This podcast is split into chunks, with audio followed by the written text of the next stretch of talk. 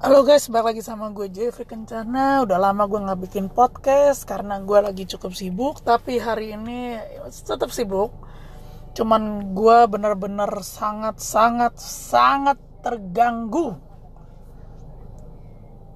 Terganggu kenapa? Karena sebenarnya hari ini gue tadi baca berita di Line Today Pangdam Jaya itu mengeluarkan statement bahwa uh, ormas ya kita tahu lah ormas apa yang memasang baliho itu diturunkan dan tidak bisa seenaknya karena pasang baliho itu ada aturannya, ada proses bayar pajaknya, ada pengajuan dan segala macam. Maka dia menyarankan, bukan menyarankan, bahkan dia memperingatkan bahwa tidak boleh seenaknya sendiri. Kalau seenak sendiri lebih baik dibubarkan saja ormasnya. Oke, gue sangat-sangat bangga dengan Pangdam Jaya kita Kenapa gue bangga? Karena inilah yang dibutuhkan oleh negara ini. Seorang aparatur negara yang punya ketegasan seperti ini. Kita tahu ya bahwa dengan dia mengeluarkan statement seperti ini, bahwa Pangdam Jaya mengeluarkan statement seperti itu, dia tahu bahwa dia akan dicecer abis-abisan. Karena juga kita tahu ormas tersebut punya masa yang begitu banyak, punya dukungan politik yang begitu kuat, dan kita juga tahu ini yang dipertaruhkan bukan hanya nama tapi juga karir. Jadi kita sangat tahu sekali bahwa Bapak Pangdam Jaya ini mengorbankan kemungkinan besar mengorbankan masa depan karirnya hanya dengan memperingatkan seperti itu. Tapi itu yang dibutuhkan Indonesia, keberanian. Sayangnya, gue baca berita lagi, seorang anggota DPR dari partai tertentu yang selama ini memang nyinyir ke pemerintah, dia tetap statement bahwa ini menghidupkan dua fungsi ABRI. Well, gue mungkin tidak hidup di tahun 98, eh, gue hidup di tahun 98, tapi gue belum mengerti tentang politik. Gue tidak tahu apa yang terjadi dengan dui fungsi ABRI. Tapi sepanjang yang gue baca sejarahnya, dui fungsi ABRI itu adalah penyalahgunaan fungsi dari Angkatan Bersenjata Republik Indonesia pada saat itu.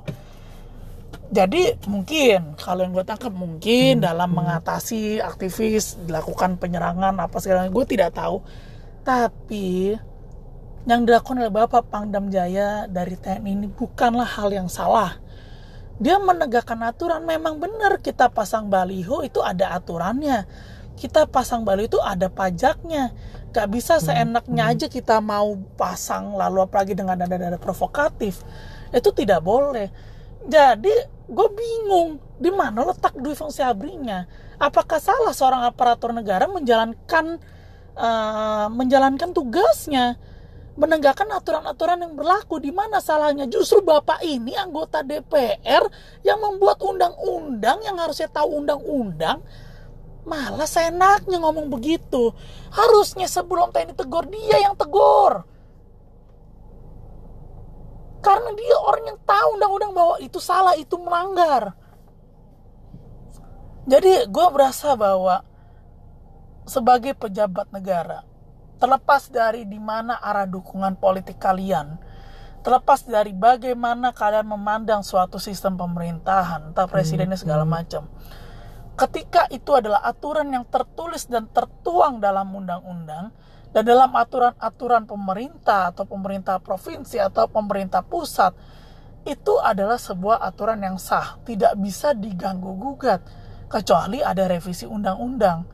Jadi tidak ada menjalankan di fungsi ABRI. Buat apa seorang pejabat negara mengeluarkan statement seperti itu? Buat apa seorang pejabat negara memprovokasi padahal dia tahu bahwa itu aturannya memang ada. Dan inilah yang gue bilang bahwa kita ini sudah krisis. Kita ini krisis moral.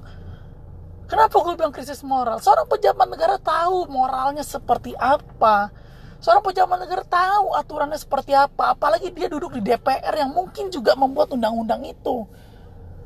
Kenapa sekarang dengan seenaknya dia ngomong di fungsi ABRI? Pejabat negara sekalipun Anda mendukung uh, ormas tertentu, sekalipun Anda menjadi bagian dari ormas tersebut, Anda sudah berdiri menjadi pejabat negara, Anda dibayar negara.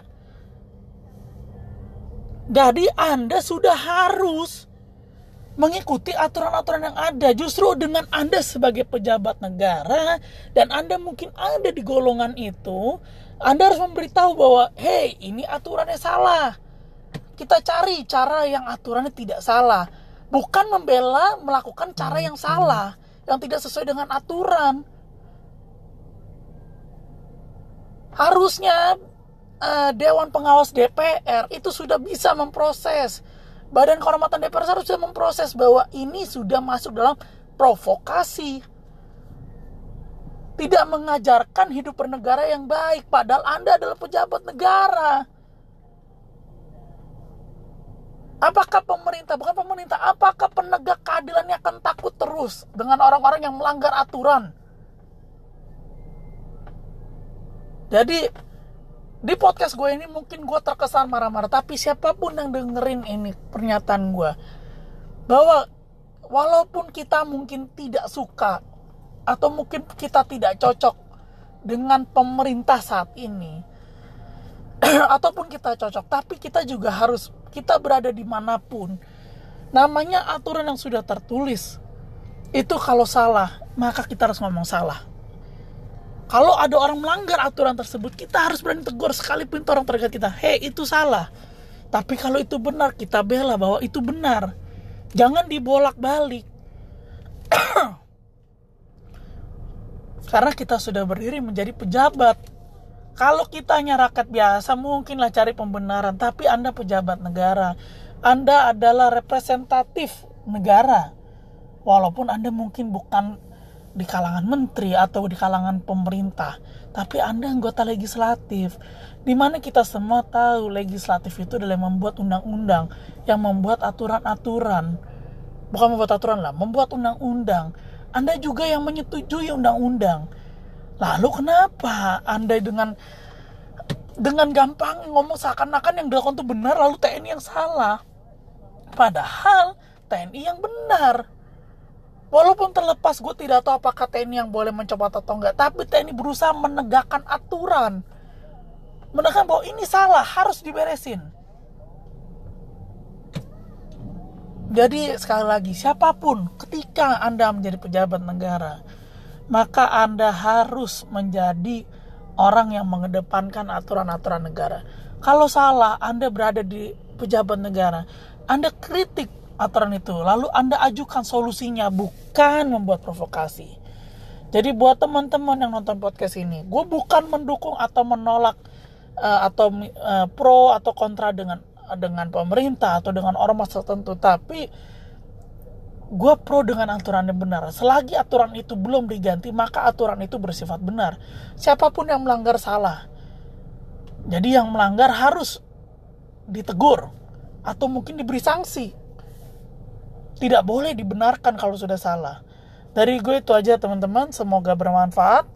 Uh, thank you udah dengerin.